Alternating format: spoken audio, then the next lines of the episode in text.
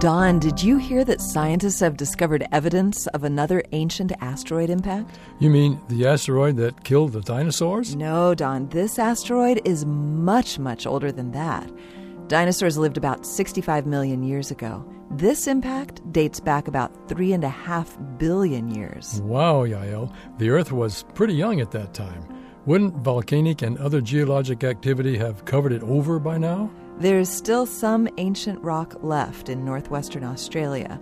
That's where scientists discovered tiny glass beads called spherules in a drilled core sample. The beads were formed from vaporized material from the asteroid impact.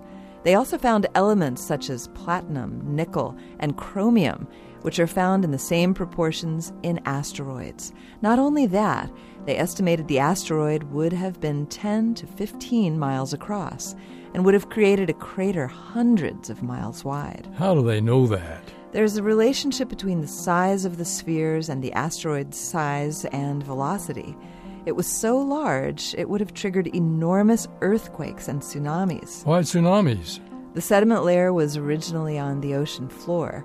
It was preserved between two volcanic layers, which enabled scientists to date the glass beads.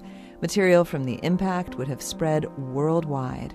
The asteroid is the second oldest known to have hit the Earth, and one of the largest. This moment of science comes from Indiana University. There are hundreds more moments of science on our website at a momentofscience.org, where you can also view videos and sign up for podcasts.